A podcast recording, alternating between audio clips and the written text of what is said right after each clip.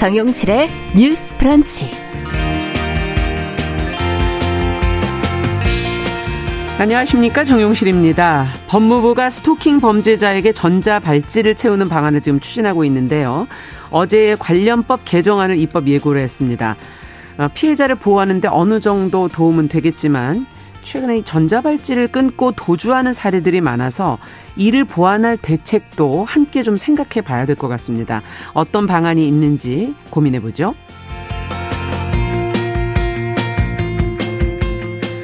네, 코로나십구 백신 접종 부작용으로 고생하는 분들 계시죠? 최근엔 여성의 월경장애도 인과성을 인정받는 부작용에 포함이 됐다고 하는데요.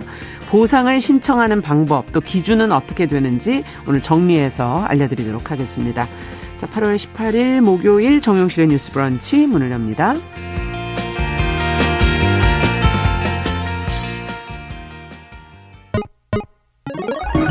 Ladies and gentlemen. 새로운 시각으로 세상을 봅니다. 정용실의 뉴스 브런치 뉴스픽. 네, 정영실의 뉴스 브런치 오늘도 유튜브, 콩앱 그리고 라디오로 들으시는 분들 많으시네요. 오늘 의견 실시간으로 보내주시면 저희가 반영하도록 하겠습니다. 자, 첫 코너 뉴스픽으로 문을 엽니다. 화요일, 목요일 이 두 분과 함께하고 있습니다. 신보라 국민의힘 전 의원 안녕하십니까? 네, 안녕하세요. 조성실 정치하는 엄마들 전 대표 안녕하십니까? 네, 반갑습니다.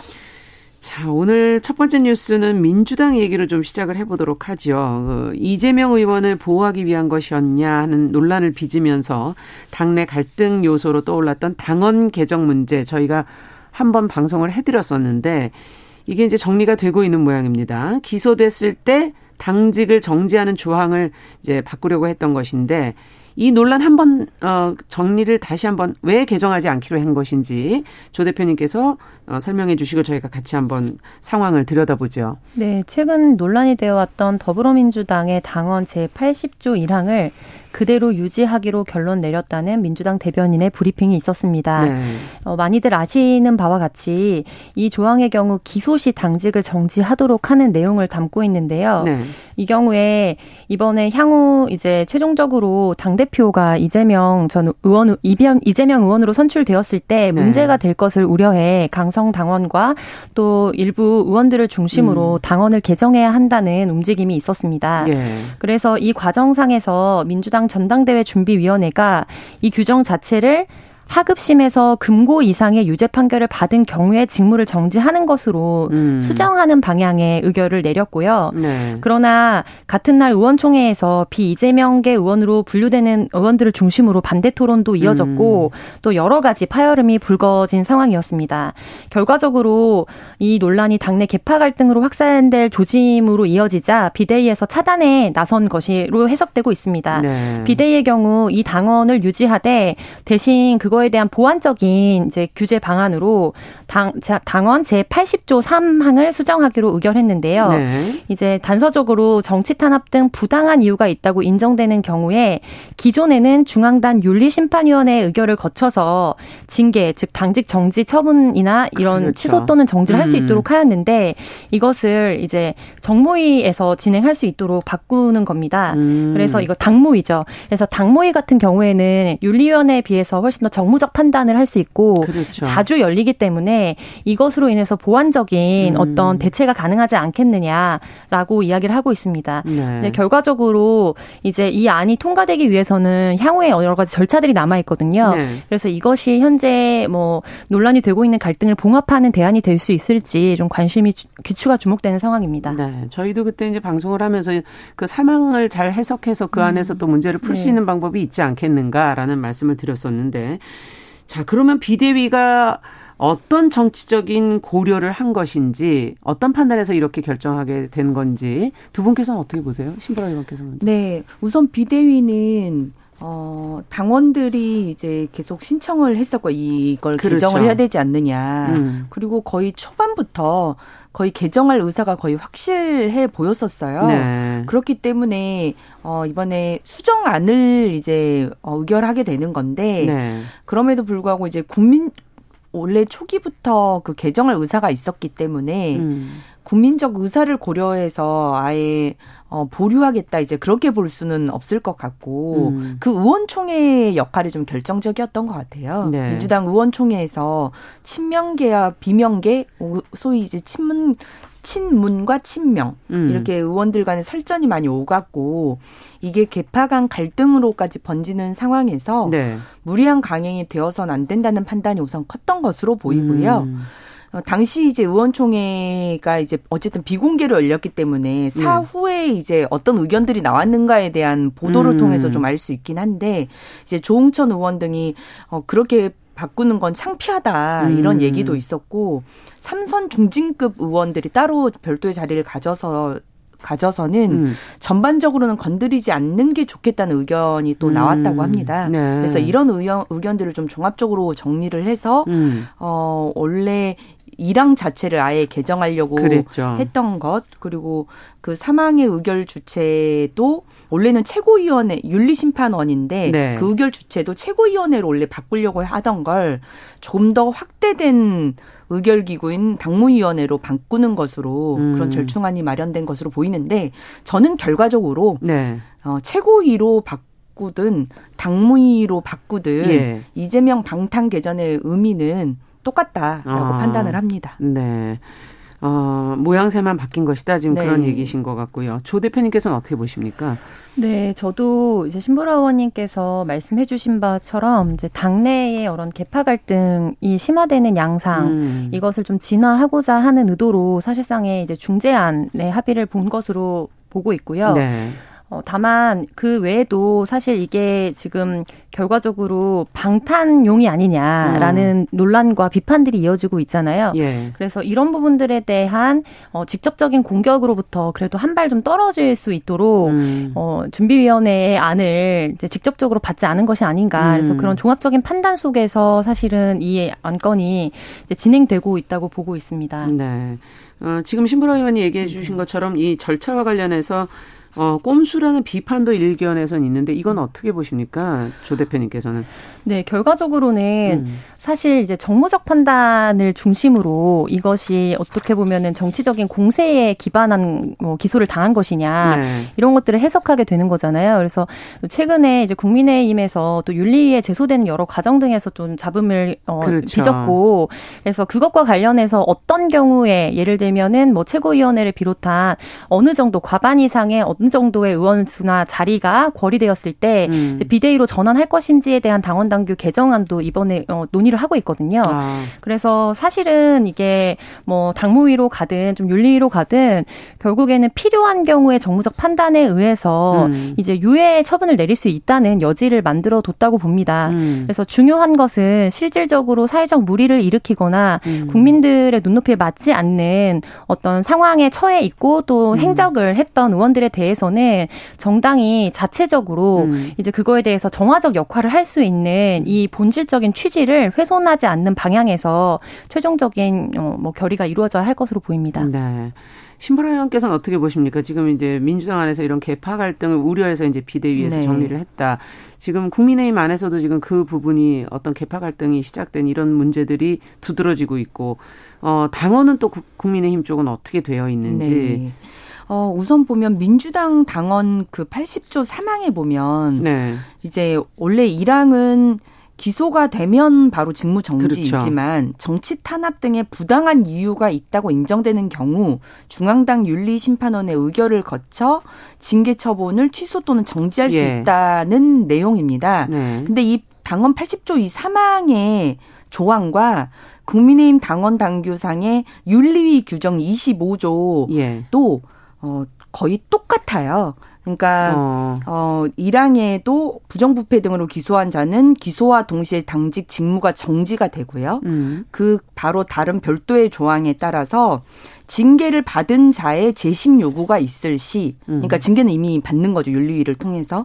정치 탄압 등의 상당한 사유가 있다고 인정되는 경우에 당 대표는 중앙윤리위의 의결을 거쳐 징계 처분을 취소 또는 정지할 수 있다라고 음. 되어 있습니다. 그러니까 그 정치 탄압 등의 이유로 이제 징계 처분을 취소 또는 정지할 수 있는 그 주체가 중앙당 윤리위원회인 거죠. 그 그렇죠. 의결을 먼저 거쳐야 되니까요. 네. 그래서 민주당의 본 조항도 그에 따라서 똑같은 겁니다. 아. 근데 어, 실은 왜 윤리위에게 그런 역할을 맡기느냐라고 예. 봤을 때 윤리위의 기본적 권한과 어떤 규정이 당 대표랄지 최고 의결기구와는 상당히 독립된 권한을 가지면서 음. 자율적으로 운영되도록 하는 것에 있거든요. 네. 그런데 지금 이제 민주당은 그, 그, 어, 처분을 취소 또는 정지할 수 있는 그거에 대한 권한을 최고위는 아니고 이제 음. 당무위원회로 그걸 바꾸겠다라고 하는 건데 당무위원회도 결국 의장은 당대표가 맡고요. 네. 최고위원회 확대된 기구예요. 그래서 음. 최고위원회 위원들이 다 참여를 하고요. 네. 거기에 뭐 시도지사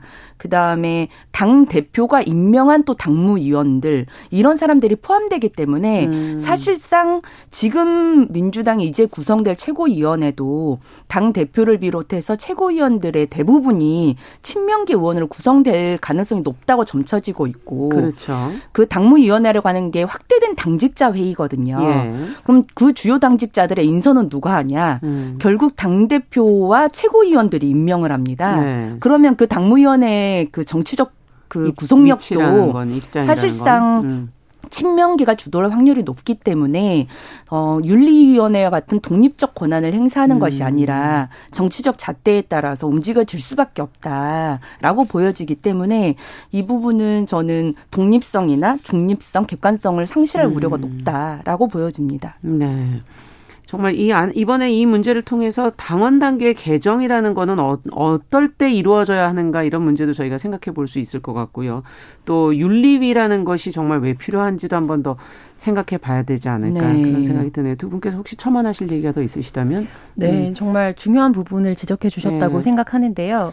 그러니까 당초 이렇게 기소가 되거나 했을 때에 당직에 관련하여서 여러 가지 이제 징계 처분을 내릴 수 있도록 예. 당원 당규를 도입한 의도와 맥락이 있다는 것을 우리가 기억해야 할 것 같습니다. 음. 그러니까 사실 이 당원 팔십 조와 관련된 최근의 논란의 시작과 또 진행 과정에서 음. 중요하게 고려되고 있고 어, 중요하게 고려되고 될 수밖에 없다고 정무적으로 판단되고 있는 부분이 네. 특별히 강성 지지층들의 열혈과 같은 요구거든요. 예.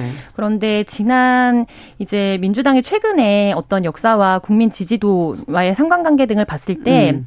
짧게는 강성 지지층의 어떤 열혈적인 지지를 기반으로 해서 지지도가 음. 올라가고 또 일정 부분 당의 원동력이 될 수는 있지만 그렇죠. 중장기적으로는 사실 이른바 스윙보터라고 분류되는 음. 언제든지 사안에 따라서 어떤 입장을 표명하는가에 따라 정당 지지나 이런 음. 자신들의 충성도를 바꿀 수 있는 음. 이제 정치적 중립성을 띈 많은 국민들을 고려하는 판단이 굉장히 중요하거든요. 그렇죠. 그래서 사실 지금 최종적으로 완전히 팔십 조와 관련된 논의 를 진행하지 않는 것이 아니라 이제 대안적으로 팔십 조 삼 항과 관련한 그러면은 수정안을 도입하겠다라고 얘기한 것 자체도 음. 이제 당내 계파 갈등뿐 아니라 사실은 비명계로 분류되는 여러 의원들조차 이런 요구를 요구로부터 자유로울 수는 없다는 것을 보여주는 반증이기도 합니다. 그래서 네. 이런 부분에 있어서 사실은 국민들이 어느 정도의 눈높이와 음. 좀 선진적인 정치 의식을 가지고 이제 당에 요구하고 또 국민적으로 우리가 이런 수준으로서 최소한의 어떤 최저점을 그렇죠. 마련해야 된다는 것을 얘기해야 되는지도 우리가 계속 주목해야 할 것 같고요. 음. 근데 다만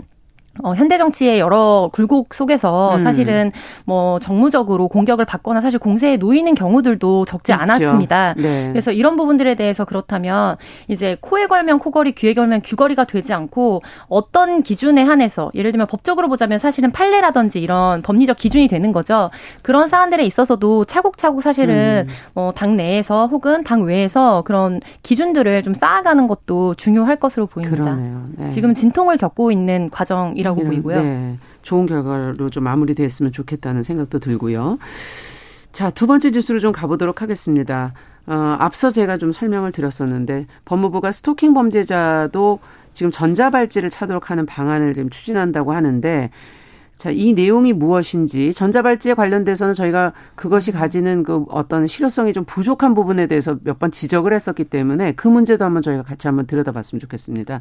신보라 의원께서 좀 정리해 주시겠어요? 네. 법무부가 전자발찌를 스토킹 범죄자에게도 차, 착용케 하는 내용의 전자장치 부착 등에 관한 법률 일부 개정 법률안을 입법 예고한다고 밝혔는데요. 예.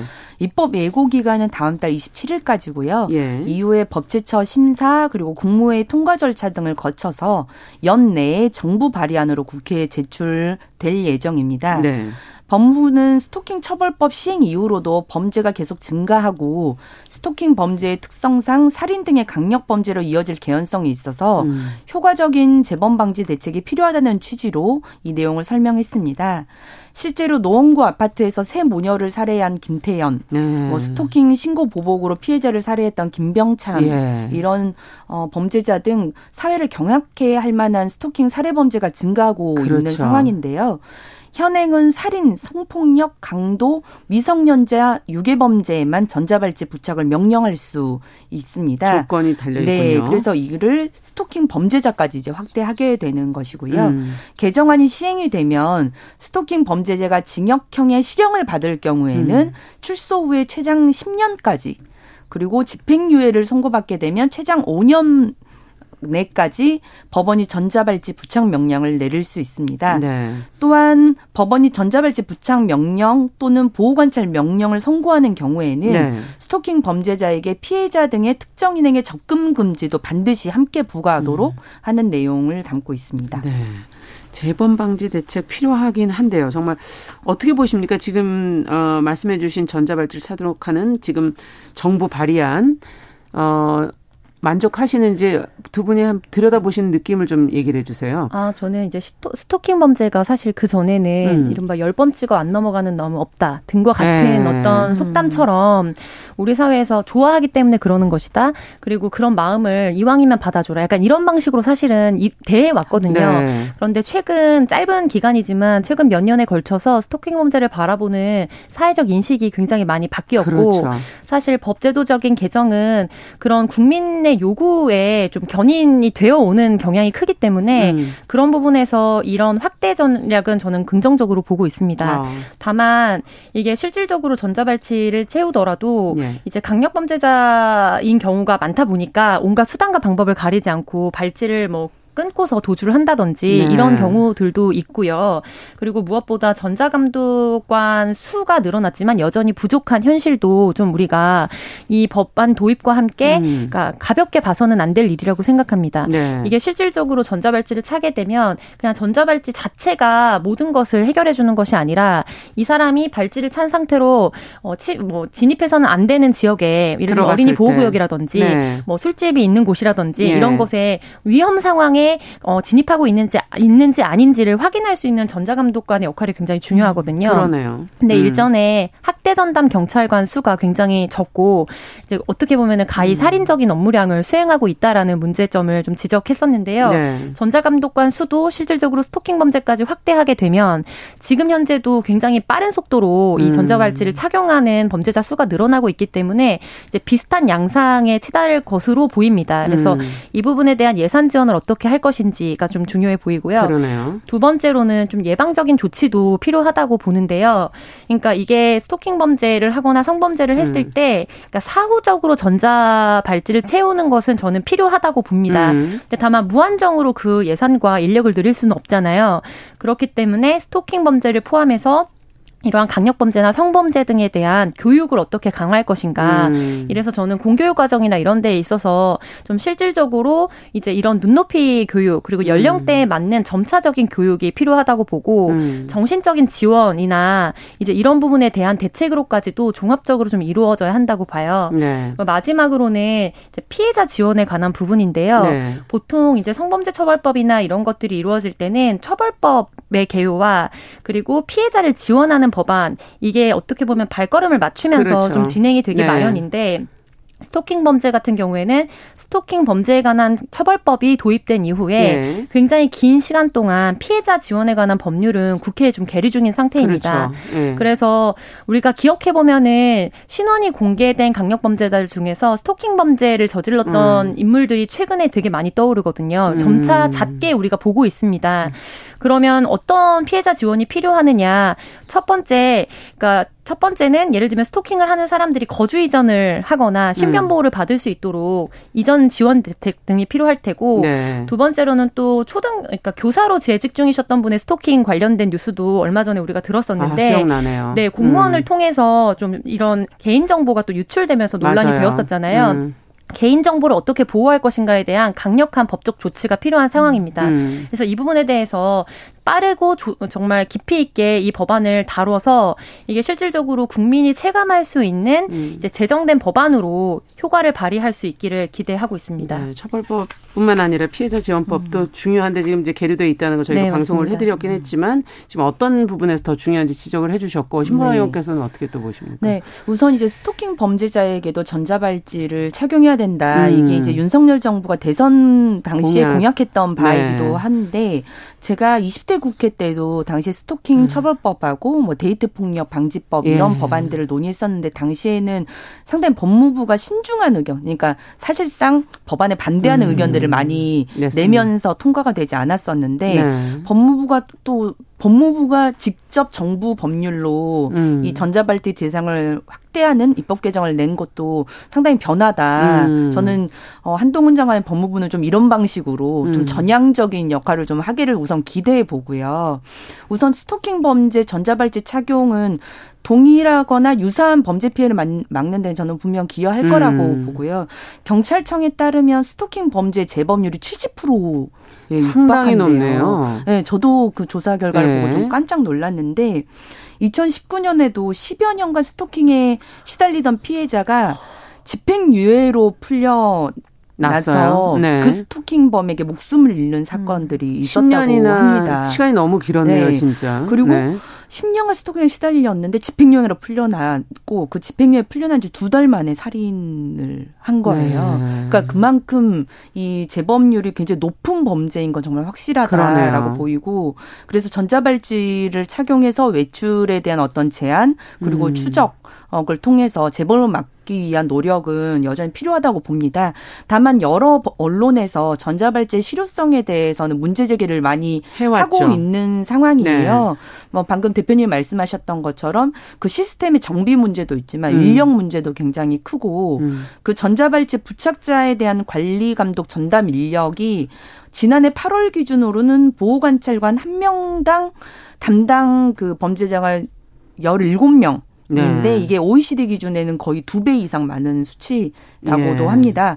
근데 이 전자감독 대상자의 그 외출 금지 위반 건수가 육천이백여 건이었고요. 지난해. 음. 음. 그다음에 성폭력 재범 사건은 사십육 건. 그러니까 전자발찌를 차고 있는 사람들. 네. 그다음에 전자발찌를 훼손한 사건도 열아홉 건으로 집계가 예. 됐다고 합니다. 당시 그 전자발찌 대상자가 한 육천 명 음. 이상 정도 되는데 그 안에서도 어쨌든 그게 소수이건 몇 건이건 간에 그런 사건이 벌어지게 되면 결국 예. 피해자가 발생을 한다는 거니까요. 맞아요. 그래서 이런 부분에 대한 보완, 뭐 시스템적인 정비도 그렇고 인력 확충도 좀 시급해 보이고요. 음. 그다음에 지금 이 전자발찌를 이제 채우게 될 경우에 이 피해자의 주거지나 일정 거리 이내에 접근을 하게 되면 피해자와 음. 그러면 피해자의 스마트워치에 경보가 울리도록 하고 예. 실시간 관제로 보호관찰관이 즉시 출동할 수 있도록 이제 시스템 정비를 하겠다는 건데요. 네. 저는 이 문장만 봤을 때는 어, 이게 만약 그 경보 울림이 막 소리를 내는 방식이다. 큰일 나겠네요. 그것도? 그러면 이제 피해자 위치가 오히려 노출될 수 있는 맞습니다. 확률이 있을 텐데 어. 어, 이 부분은 좀 제대로 좀 점검해서 어. 좀 시스템 정비가 이루어졌으면 좋겠다라는 생각이 들고요. 그 가해자에 대한 처벌 양형의 문제도 여전히 상존합니다. 네. 지금 발찌 같은 경우는 결국 문제가 발생해서 음. 다시 재범을 막기 위한 조치지만 실제 그 범죄 자체가 일어나지 않도록 음. 하려면 양형 기준 자체가 좀 더 강화돼서 네. 해야 되는데 여전히 이제 집행유예로 풀려나는 경우도 있고 아까 말씀하, 말씀드렸던 것처럼 십 년간 스토킹을 했는데도 집행유예로 풀려나는 이런 상황이 음. 된다면 스스로 우리가 우리 사회가 재범을 유도하고 있지 않느냐. 그러네요. 라는 비판도 받기 때문에 이런 부분에 대한 강화도 필요할 것 같습니다. 네, 범죄 강도가 자꾸 재범되면서 높아지는 건 참 네. 문제네요. 자, 오늘 저희가 뉴스픽 두 가지 뉴스 살펴봤습니다. 조성실 정치하는 엄마들 전 대표, 신보라 국민의힘 전 의원 두 분과 함께했습니다. 감사합니다. 네, 감사합니다. 감사합니다. 네, 정용실의 뉴스 브런치 일 부 마치고 잠시 후 오겠습니다.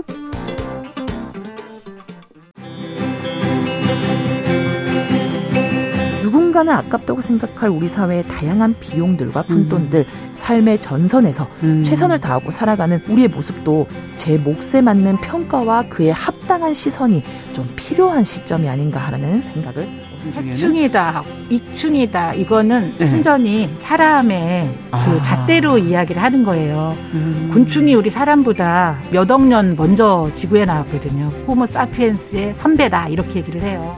남성의 입장에서 여성의 입장을 이해하는 사람인 거죠. 그래서 사실 이 역지사지의 태도가 한국 사회로 지금 필요한 것이 아닌가 그런 생각이 들고요. 세상을 보는 따뜻한 시선, 정용실의 뉴스 브런치. 네, 정용실의 뉴스 브런치 듣고 계신 지금 시각 열한 시 삼십일 분입니다. 쏟아지는 뉴스 속에서 알아두면 좋은 정보들 저희가 귀에 쏙 들어오게 전해드리고 있습니다. 뉴스 속 시선 뉴스 박진아 기자 자리해 주셨습니다. 어서 오십시오. 네, 안녕하세요. 자, 오늘은 어떤 내용을 좀 살펴볼까요? 네, 첫 번째 내용은요. 코로나십구 백신 부작용 지원에 관한 소식인데요. 아, 네. 네, 정부가 지난 유월에 신라염을 엠알엔에이 백신 부작용으로 인정하면서 이 코로나십구 백신과 인과성이 인자, 인정된 부작용이 총 열 가지였습니다. 음. 근데 이제 코로나십구 백신 접종 후에 이상자궁 출혈이나 네, 생리불순 이런 월경장애로 치료를 받는 경우에도 해당이 될 아, 것으로 보입니다. 네. 네, 질병관리청은 십육 일 예방접종 피해보상전문위원회가 제십오 차 보상위원회를 열고 빈발 월경, 과다출혈 월경 등 이상자궁 출혈을 이 관련성 의심 질환에 추가한다고 밝혔는데요. 네. 이는 지난 십일 일 코로나십구 백신 안전성위원회가 코로나십구 예방접종 이후에 빈발 월경이나 출혈, 이상자궁 출혈 발생 위험이 통계를 봤을 때 유의적으로 좀 높고 음. 인과 성 인정이 가능한 수준이다라고 해서 발표안에 따른 후속 조치라고 할 수 있습니다. 네. 자, 그렇다면은 그 구체적인 보상 기준도 좀 알고 계셔야 되지 않을까요? 네, 맞습니다. 네. 이 지원센터는 대상자에게 일 인당 최대 오천만 원의 의료비를 지원하고요.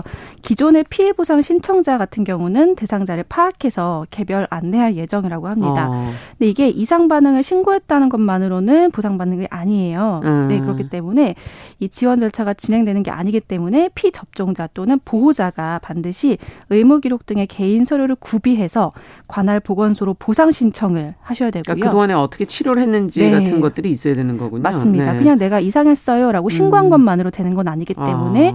네, 신청 꼭 하셔야 되고요. 이후 심의를 통해서 지원사업 대상자로 확정이 되면 의료비를 지원받게 되는 겁니다. 네. 기존에 보상 신청 서류를 제출한 분들 같은 경우는 소급 적용되기 때문에 다시 서류를 제출하지 않아도 됩니다. 음. 네, 근데 백신 접종이 아닌 이게 더 그 과다출혈이나 이런 건 맞지만 다른 원인으로 밝혀지거나 접종 후에 증상 발생 기간이 음. 아니거나 뭐 그런 역학조사에 따라 인과성이 없는 것으로 판단되면 지원받지 못할 수 있습니다. 네, 어쨌든 그동안 이상 반응으로 힘드셨던 분들이라면 좀 더 챙겨보시면 좋을 것 같은데 네. 어떤 질환이 코로나십구 백신과 인과성이 인정이 되는지 아까 열 가지 정도 있다고 네. 얘기를 하셨는데 뭐뭐가 있는지 한 번 더 정리해 주시죠. 네, 조금 뭐 질병이 길, 많긴 하지만 그래도 꼭 알고 계셔야 되기 때문에요.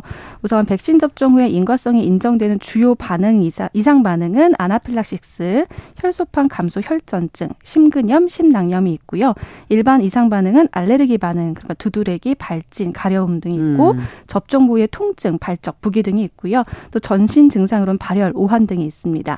신경계 두통, 근골격계 근육통, 관절통이 있고 위장관계로는 메스꺼움, 구토, 설사 등이 있습니다. 네. 네, 인과성의 근거가 불충분하지만 의료비를 지원하는 관련성 의심 질환 같은 경우는 뇌정맥동 혈전증, 모세혈관 누출 증후군, 갈랭발해 증후군, 면역 혈소판 감소증, 급성 파종성 뇌척수염, 정맥 혈전증, 다형 혼반, 네, 척수염, 피부 소열 관혈관염, 이 그리고 이명이 있고요. 얼굴 부종도 있고요. 안면 신경마비, 이상자궁 출혈 등이 있습니다. 이야. 병명도 어려워가지고 저희가 읽어드리는 것도 사실 좀 쉽지가 네. 않네요. 어쨌든 지금 말씀드린 것 중에 어, 그동안 그것으로 인해서 치료를 받으셨던 진료 기록이라든지 이런 것들이 있다면 잘 챙겨서 네. 어, 또 특히 접종하신 것도 아마 증빙해야 되지 않을까 그런 생각이 드는데요. 맞습니다. 예, 준비하시면 좋겠습니다. 자, 다음은 어떤 소식 살펴볼까요? 네, 다음은 청년 월세 소식인데요. 국토교통부가 지난 칠월 발표, 칠 일 발표한 주거 분야 민생 안정 대책의 후속 조치로 음. 오는 이십이 일부터 청년 월세 특별 지원에 신청을 받는다고 하는데요. 이 지원 대상은 부모와 떨어져서 별도로 거주하는 만 십구 세에서 서른네 세의 무주택 청년이고요. 네. 기혼자도 미혼자 모두 대상이 된다고 합니다. 나이가 만 십구 세부터 서른네 세까지. 맞습니다. 네. 네, 만 나이고요. 보증금 오천만 원 이하 그리고 월세 육십만 원 이하인 주택에 거주하는 경우 최대 이십만 원의 월세를 십이 개월 동안 지원을 하고요. 어. 월세가 육십만 원을 초과하더라도 보증금액에 월세 환산을 했을 때 환산율 이 점 오 퍼센트와 또 월세액이 합계액이 칠십만 원 이하라면 이것도 지원 대상에 포함된다고 합니다. 네, 이렇게 그냥 월세 액수만 가지고 하는 건지 네. 본인의 소득 또 해당되지 않을까 싶은데요. 맞습니다. 아무래도 소득 기준이 있는데요. 청년 본인이 속한 가구는 중위소득 육십 퍼센트 이하여야 되고요. 재산가액 일억 칠백만 원 이하 조건을 갖춰야 됩니다.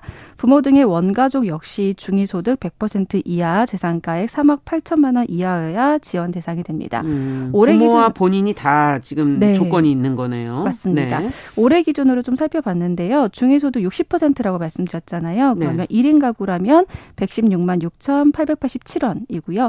이 인 가구는 백구십오만 육천 오십일 원 정도가 있습니다. 이게 잘 모르시겠으면 인터넷 홈페이지 인터넷에 그냥 중위소득 육십 퍼센트 딱 치면은 나와요. 가구별로 이게 나오기 때문에 어렵지 않아요. 일 인 찾... 가구든 이 인 네. 가구 이게 나와요. 액수가. 네. 찾으실 네. 수 있습니다. 음, 그렇군요. 네. 그러면 월세가 이십만 원 이하일 경우 아주 적을 때는 어떻게 되나요? 네, 그렇죠. 이십만 원까지 아까 지원을... 이십만 원 정도 지원해 주신다고 하니까 네, 제가 맞습니다. 이런 질문 해보는 거예요. 네, 그러니까 주거급여 수급자가 실제 지급받는 주거급여액 중에 월세 지원액이 말씀하신 것처럼 이십만 원이 안 될 수도 있잖아요. 있잖아요. 예. 네, 그런 경우 같은 경우는요. 그 이백이십만 원 한도 내에서 그 차액에 지급을 하게 되는 겁니다. 음. 이십만 원이 안 되는 경우라면요. 네. 또 방학 같은 기간에 학생들 같은 경우 본가로 거주지를 이전하는 그렇죠. 경우도 있어요. 그러, 그러면 수급 기간이 연속되지 않더라도 사업 기간 내라면 총 십이 개월 동안 지원받으실 수 있고요. 음. 이 사업 기간은 이천이십이 년 십일월부터 이십사 년 십이월까지입니다. 네, 다만 지원받지 못하는 경우들이 있으니까 꼭 체크하셔야 되는데 입대하는 경우, 음, 그렇죠. 네, 구십 일 넘게 외국에 체류하는 경우, 음. 또 부모님과 합가하는 경우. 다른 주소지로 전출된 뒤 변경 신청하지 않는 경우 이런 경우는 지급이 중단되기 때문에 유의하셔야 되고요. 또 아울러서 주택 소유자나 전세 거주자, 지자체의 기존 월세 지원 사업, 행복주택 입주 등을 통해서 주거비 경감 혜택을 이미 받으신 분들이라면 또 이 지원 대상에서는 음. 제외가 됩니다. 네, 월세 지원 신청은 오는 이십이 일부터 일 년 동안 수시로 받고 있기 때문에 수시로 찾아보시면 되고요. 아. 네, 신청 원하시는 청년은 마이홈 포털, 네, 네 그리고 복지로 복지로 들어가시면은 찾아보실 수 있습니다. 네. 지원 대상인지 먼저 한번 체크해 보시는 것도 좋을 것 같습니다. 그러네요. 마이홈 포털과 복지로. 네. 네. 자, 조건을 맞는 분들 좀 신청하시면 좋겠고 마지막 소식 살펴보죠. 네, 마지막은 남은 약 버리는 방법인데요. 집에 생각보다 남은 약들이 굉장히 많아요. 있어요. 감기약도 먹다 보면 마지막 하나 정도, 하루치 정도는 네. 안 먹게 돼요. 예. 네, 너무 공감되는 말인데요. 네.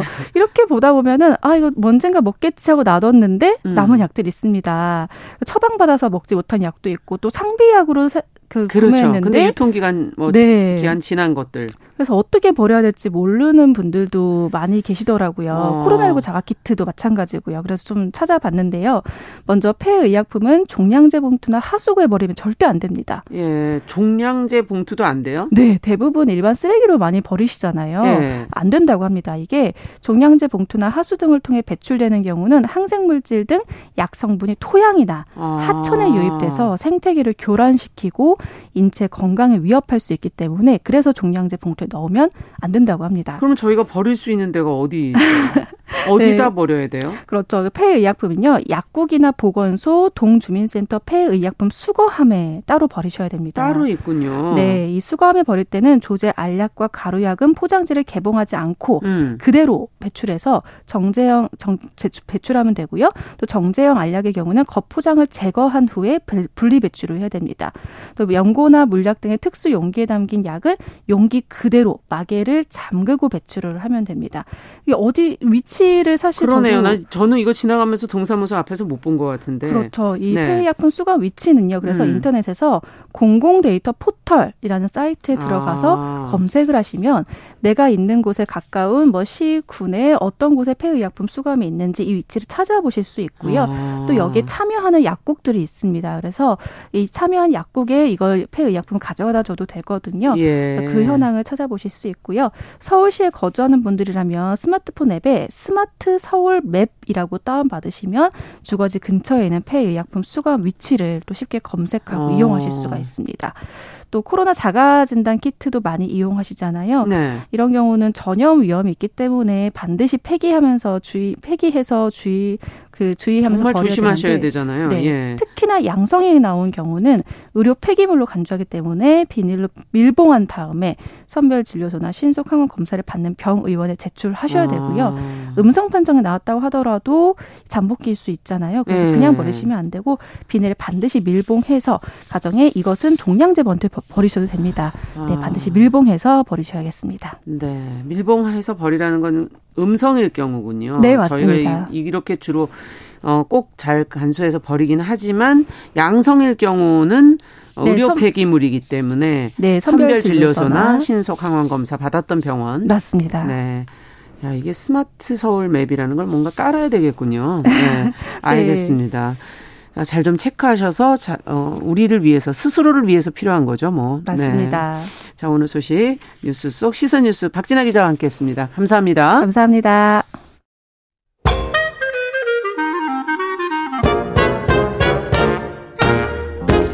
모두가 행복한 미래 정용실의 뉴스 브런치.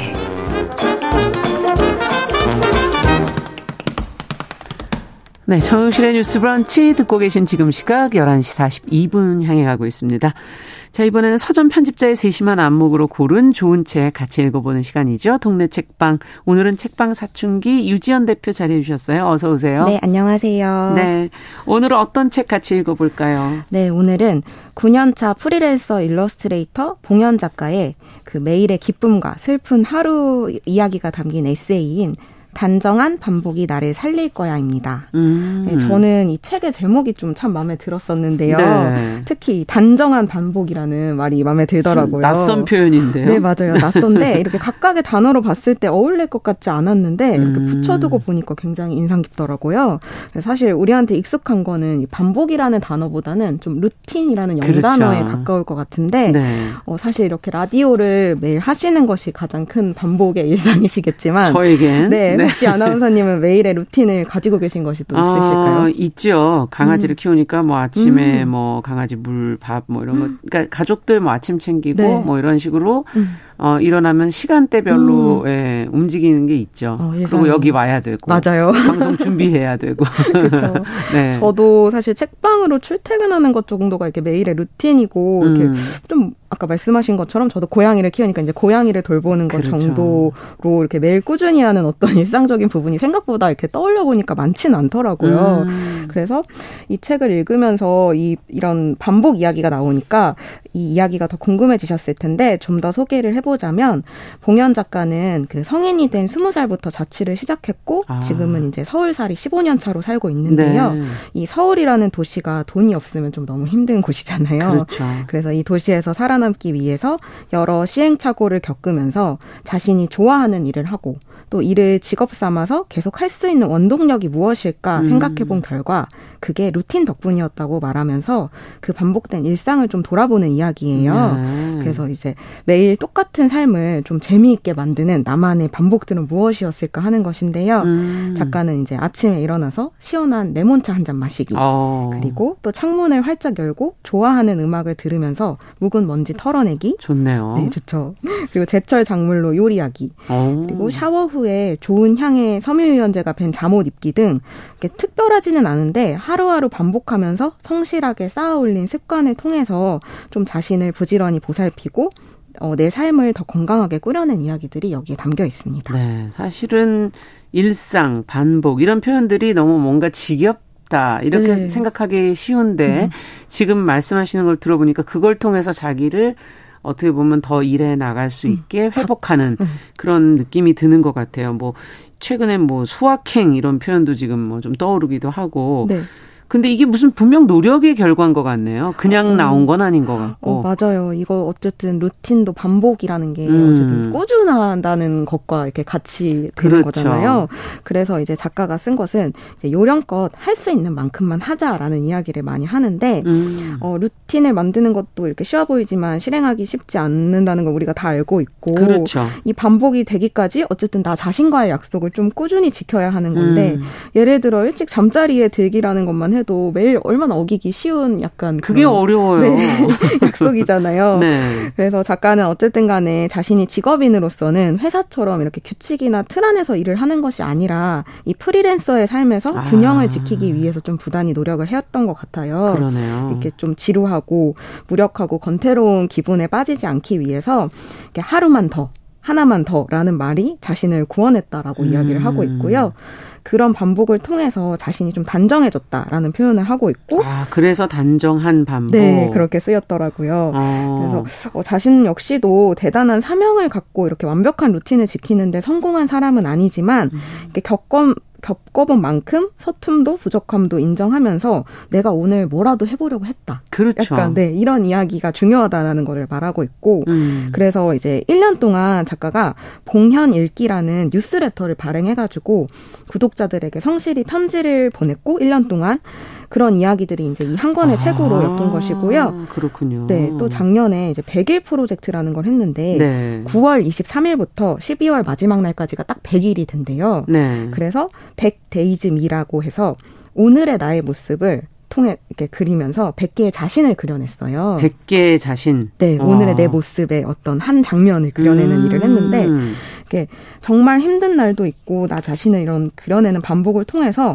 오히려 하루에 한 번 좀 나에 대해 생각하는 시간을 갖게 되었다는 말을 하더라고요. 아, 그러네. 중요하네요. 네, 맞아요. 그래서 마치 약간 일기쓰기와 같은 건데 음. 작가는 그림을 그리는 사람이다 보니까 그걸 그림으로 실행한 것이고요. 이렇게 보니까 내가 아무것도 한 게 아니라 자세히 보니까 오늘 열심히 먹었고 그다음에 최선을 다해서 소파에 누웠고 음. 그리고 성심껏 산책했고 치열하게 고민했다. 이런 어떻게 매일 일의 하루를 살아가는 어떤 일상이 되게 성실하고 가치 있게 이렇게 하루를 살아낸 음. 내가 사랑스럽다는 감정을 깨닫게 되는 지점이 좀 저한테도 인상 깊었던 것 같아요. 네, 저희가 항상 밖을 쳐다보면서 살다 보니까 네. 내 자신을 이렇게 바라보는 음. 시간이 얼마나 있었나는 음. 게 지금 봉연 작가의 음. 뭐 백 일 동안의 자기 모습을 네. 그린 것에서 좀 생각이 들고 야, 반복의, 반복이라는 것이 어떤 노력의 결과구나 하는 음. 것도 지금 다시 한번 느끼게 되는 것 같네요. 네, 음. 맞아요. 그래서 약간 이런 이야기들이 사실 일상으로부터 내 삶이 이어지는 지점에 대한 연결성을 좀 느끼게 하기도 했는데, 음. 어, 제목처럼 오히려 반대로 이렇게 일상이 어떻게 나를 살릴 수 있는지에 관해서 좀 생각해 볼 수 있고, 그러네요. 어, 이렇게 루틴이 일하는 나와 쉬는 나의 자아를 연결하는 하나의 방법이 될 수 있겠다는 아. 생각이 들기는 해요. 그래서 작가의 같은, 작가 같은 경우는 자신의 슬럼프도 이렇게 루틴으로 만들어서 극복을 했는데 아까 그 백 일의 나를 그린 것처럼 예. 이제 매일 한 장씩 그림을 그려가지고 페이스북에 이제 올리는 자신과의 약속을 지켰더니 점점 일도 들어오기 시작하고 음. 이런 것들이 계속 그림을 그릴 수 있게 만드는 동기가 되고 그러네요. 어, 내가 좋아하는 일을 직업으로 하면서도 좀 지치지 않고 이렇게 조금 어떤 시행착오를 겪으면서 몸으로 부딪혀 깨달은 노하우를 통해서 좀 앞으로도 계속 나를 발전시키고 싶다라는 어떤 욕망도 생기고 음. 이 일을 좀 계속하고 싶다는 마음을 갖게 되었다고 해요. 음. 그래서 거, 이런 이야기를 하면서 인상 깊었던 구절이 있었는데 어, 좋아하는 일을 직업으로 삼아도 변치 않고 좋아하려면 그만큼의 책임을 져야 한다. 그 책임은 단순하다. 계속하는 것이다. 어떤 방법이든 어떤 과정이든 끝이 보이지 않아도 멈추지 않고 걸어가는 것. 그래서 이제 일단 해봐야 아는 것이다. 음. 어, 지금은 잘 모르지만 지나고 나면 깨닫게 된다면서 끝까지 한번 가보라고 말하고 이렇게 계속 일을 하게 만드는 원동력은 어떤 결과를 이루는 성취감보다는 시간에 있다고 말을 하고 있더라고요. 계속하는 것. 단순하게 네. 계속하는 것. 맞아요. 어렵지만. 야, 이것도 참 쉬운 일이 아닌데요. 네, 그죠? 맞아요. 계속하는 거. 음. 어, 이제 그래도 코로나 이후 일상을 많이 지금 음. 회복하긴 했지만 혼자 있는 일상도 코로나 속에서 저희가 많이 습관이 되어졌기 때문에 이 책을 읽으시면서 그때도 떠올리고 음. 내 일상도 한번 지금 떠올려 보시는 분들이 많지 않을까 그런 생각이 드네요. 네, 맞아요. 그리고 또 뭐 약간 나만의 루틴은 무엇일까라는 음. 고민을 좀 하게 되실 수도 있는 것 같은데 이 책이 이제 막 뭔가를 해라, 뭔가를 해보면 좋다 이런 식으로 말하는 그런 자기계발서풍의 이야기가 아닌 게 좀 큰 힘이거든요. 그러네요. 네, 그래서 계속해서 말하는 게 이 책에서는 무리하지 않는 선에서 할 수 있는 만큼만.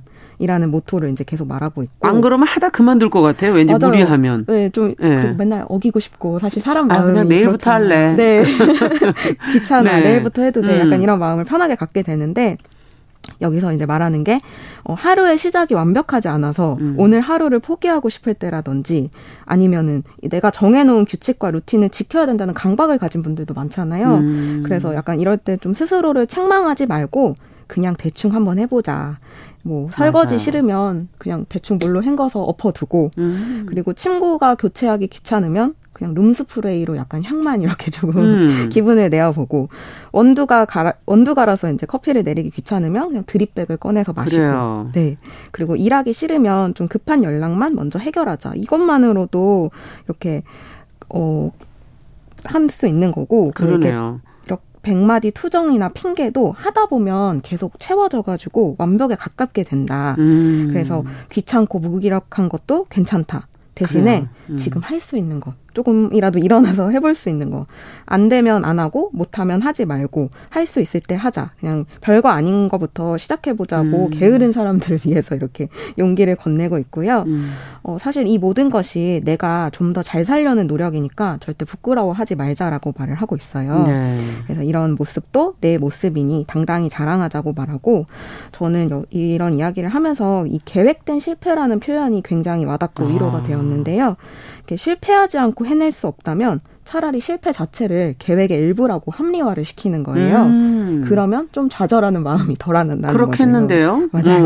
음. 그래서 성공하기 위해서 난 오늘 실패했다라고 생각을 하면은 어, 좋을 것 같다고 하고 이렇게 메모장 같은 데에 오늘의 성취를 기록하고 실패의 밑줄을 긋은 다음에 내일의 계획을 적는 거예요. 아. 그래서 비록 오늘의 나는 실패했지만 내일의 나에게 성공을 부탁한다라는 마음 같은 걸 한번 다져봐도 좋을 것 아, 같다고. 지금 근데 얘기를 차분히 있어요. 들으면서 드는 생각은 음.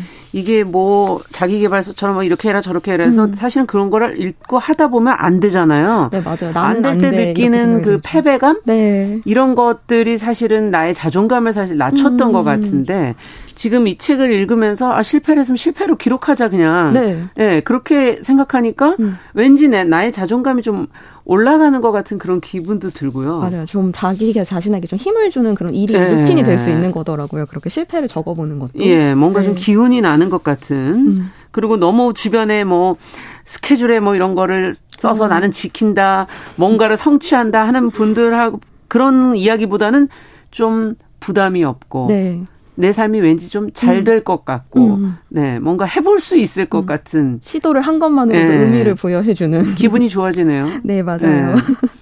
그러다 보니까 이제 여기에 보면은 여기 계속 일상이 중요하다고 말을 하는 이야기잖아요. 음. 그러다 보니까 후반부, 책의 후반부에는 좀 일상생활의 물건에 대한 이야기도 많이 나오는데 음. 뭐 잠옷이라든지 외출 시 항상 갖고 다니는 물건이라든지 이런 것도 어, 삶의 태도가 담겨있는 물건이 될 수 있으니까 아. 좀 돌아보자라는 이야기도 있고요. 예. 어, 그리고 사소하게 작은 일 하나하나 신경 쓰는 것은 어쩌면 최, 삶에 이렇게 최선을 다한다는 것의 반증이 아닐까라는 맞아. 이야기도 하고 있고 음. 어, 우리가 이제 단순한 것들의 의미를 잘 부여하지를 않잖아요. 아까도 계속 실패보다는 성공에 더 의미를 부여하고 그러니까요. 작은 것보다는 큰 것에 항상 이야기를 음. 좀 크게 부여하는데 어, 왜 멍 때리기도 때로는 힐링의 효과를 준다는 것처럼 아니, 이렇게. 그렇게 쉬어야지 또 일을 어, 하죠. 사실. 맞아요. 이렇게 쉼을 통해서 우리가 회복할 수 있는 시간이 정말 중요하고 필요한데 어, 이걸 그렇게 거창하게 할 필요는 없다. 음. 이 책에서 말하는 것처럼 그냥 매일매일 일부러 가볍고 꾸준한 루틴을 통해서 나만의 삶의 리듬을 찾아가는 방법을 배울 수 있을 것 같고요. 음. 어, 여기서 또 기록의 힘에 대해서 많이 말을 하는데 이 기록한다는 것이 이제 나를 뭐 그린다거나 아니면 오늘의 뭐 어떤 나의 성공이나 실패를 적는다는 것. 그렇죠. 약간 이런 것들이 하나의 의지를 만들고 나를 돌아보면서 이렇게 가까운 미래를 좀 계획하게 음. 만드는 어떤 어.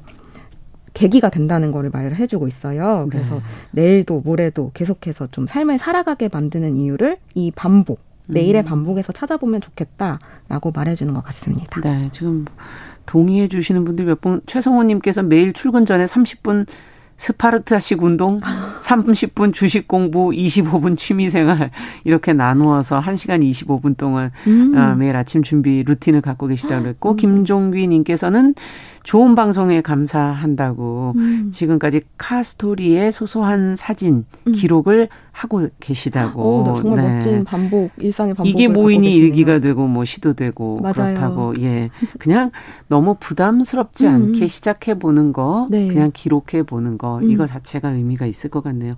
어, 기운이 나네요. 봉연님의 어, 단정한 반복이 나를 살릴 거야. 오늘 책방사춘기 유지연 대표와 함께 동네 책방 좋은 책 읽어봤습니다. 말씀 잘 들었습니다. 네, 감사합니다. 네, 정영실의 뉴스 브런치 이제 팔월 십팔일 목요일 순서 이제 마무리할 시간이네요. 어, 신해철의 노래 일상으로의 초대 들으면서 이 시간 마무리하겠습니다. 저는 내일 오전 열한 시 오 분에 다시 뵙겠습니다. 안녕히 계십시오.